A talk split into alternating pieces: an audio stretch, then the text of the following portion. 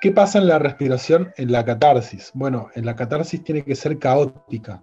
La respiración tiene que apoyar lo que está sucediendo a nivel emocional expresivo o inclusive también podés tomar control de la respiración pero de manera catártica, desplegar todo lo demás, la voz, el movimiento, lo emocional, desde movimientos catárticos de la respiración. Esto se parece un poco a, no sé si algunos habrán hecho la meditación dinámica de Osho, hay una etapa en la que la, respiración es caótica. Entonces la respiración caótica puede ser utilizada como apoyo para una catarsis. Entonces, la respiración caótica, ¿qué es? Es respirar de manera desordenada, eh, errática y variable. Es decir, es todo lo contrario al pranayama y es lo que más les cuesta a los practicantes de yoga inclusive puede ser que les cueste también a los deportistas, porque los deportistas muchas veces, por ejemplo, si son corredores eh, o alguna cuestión que requiera mucha concentración, ellos van a tener naturalmente una inclinación al control respiratorio y que encontrar que su rendimiento está muy vinculado con el ordenamiento de la respiración, el control de la respiración. Entonces les cuesta también a los deportistas de alto rendimiento. O personas que son muy mentales, muy controladoras. ¿eh? Les cuesta también. Entonces, la respiración en este caso eh, es muy difícil esto que estoy proponiendo, eh, pero se puede hacer.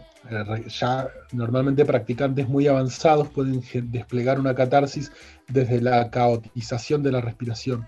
Incluso es un método de entrenamiento actoral en muchas corrientes de teatro y de, actuación, escuelas de actuación que están más dentro de la línea experimental o surrealista. ¿eh? Yo he hecho mucho teatro y he tenido profesores y prácticas, siempre me ha gustado más la parte experimental del teatro.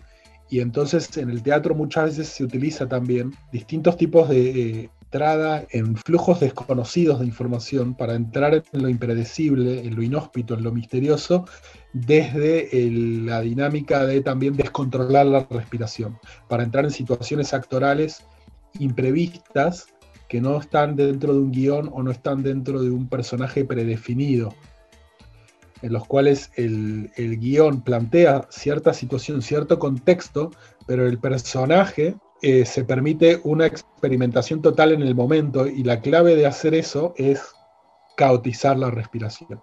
Y la catarsis es como hacer teatro, porque es muy importante entrar en lo experimental, porque si no, eh, lo más probable es que entres en personajes que, que son tus máscaras, que son tus, tus formas de, no ser vos mismo en, personajes habituales, no sé, la niña buena, la niña mala, el arquetipo de arquetipos, arquetipos inconscientes, ¿no? Y está bueno verte vos misma también después, ¿eh? Está muy interesante. Podcast.